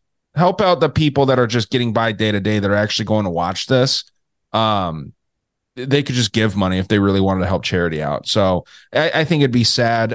With that being said, I would pay for it. Okay. But, you know, because if they put it on a full card with maybe some actual MMA fighters on there too, I think it'd be great. It'd be just fun. You know, let's lean into the retardation of this whole world right now and watch. They add a little Logan fight. Paul or a Mayweather McGregor on there, and holy shit, it'd break the world. Well, that would be boxing, right? So if these guys are fighting MMA, which is what they're talking about, you need to have like John Jones versus like Stipe or something on there. You know, let's do it up. But I don't know, man. You know, like I said, let's lean into this idiocracy that we're living in right now and enjoy it. Who would have thought 5 years ago that you would even want to see those two wimps fight? Right. Right. And now it's like, oh man, I'm actually kind of interested. As long as it's to the death, I'm fucking paying for it. Yeah. Well, that's what I think. It'll be a very low level sparring match. I don't think it'll be fun, but it'll just be fun to be one of those things where you just get drunk, eat some food, and just watch it like a bunch of cavemen. You know what I mean? Kind of like that Tyson De La Hoya fight. Exactly. Or the McGregor Mayweather fight. That's a high level sparring match. Neither one of them was going to knock the other one out, and we all knew that, but I have a similar rule that I have to watching people have sex versus, you know, people fighting. I'll watch any two willing people have sex. You know, you're going to tell me Joe Biden and Oprah Winfrey have a sex tape. You're not going to watch that right now. I'm going to watch it right after we get off here tonight. Absolutely. I will watch any two people have sex or fight as long as they're willing to. So, yeah, let's do it. But, yeah, that's a long way to say what a fun episode. Well, what about you, Matt? What are you up to? Dude, thanks for joining. I've been fucking swamped with my son's baseball team. We were at the field every day this weekend and only played yesterday because of the rain. So I haven't been doing anything with my podcast. Sticking to this for a little bit. I got another month of ball and then back to reality. Similar to me. Busy for a little while, but then it's getting back. I'm glad to hear it, man, because people love your show. Yeah, I miss doing it, man. I just don't have the time or the energy. Like, I got home yesterday after 8 hours at the field, and I'm like, you know what? Maybe I'll record. Took the dog for a walk, came home. As soon as I took a shower and sat down, I'm like, fuck, I'm not doing a thing, man. Interview your dog, dude. Interview the dog. Yeah, right. Dude, she's a mess. She's actually hilarious. I got these ducks that are neighbors.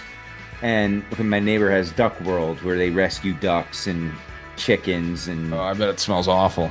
Oh, well, they come down now, and they're friendly. But the problem is when my son and I try to play wiffle ball in the yard, they come down. And they think the wiffle balls are food. So they start fucking chasing the wiffle balls when he hits them and then go try and peck at him. And then he ends up hitting another line drive and it cracks one of the ducks and they freak out. And the dog sees the ducks freak out, so she wants to chase the ducks. And it's like a domino effect, man. And it's just like chaos in the yard. Yeah, a total circus. That's awesome. So, well, good luck to the Bad News Bears, as you call them, man. I hope that they do good. Yes, always fun, man. It's. I've been coaching for over 20 years, but when this is the first time I've coached my son, you know, in like a competitive environment outside of our, you know, little bubble that we live in. And man, it's a whole different animal. Watching your kid do it, and you know, I have to snap myself out of it sometimes because I get caught watching because I'm like so enamored that's my son out there playing, and it's like, shit, man, you got to coach too. Get your head out of your ass. But yeah, nothing better, man. I love spending time with him and watching him enjoy it. It's something that he loves doing, so I'll do it as long as he wants to. Good for you, man. That's awesome. Excellent. Well, thank you guys. As always, another great Monday night. Everyone, stay strong, question everything.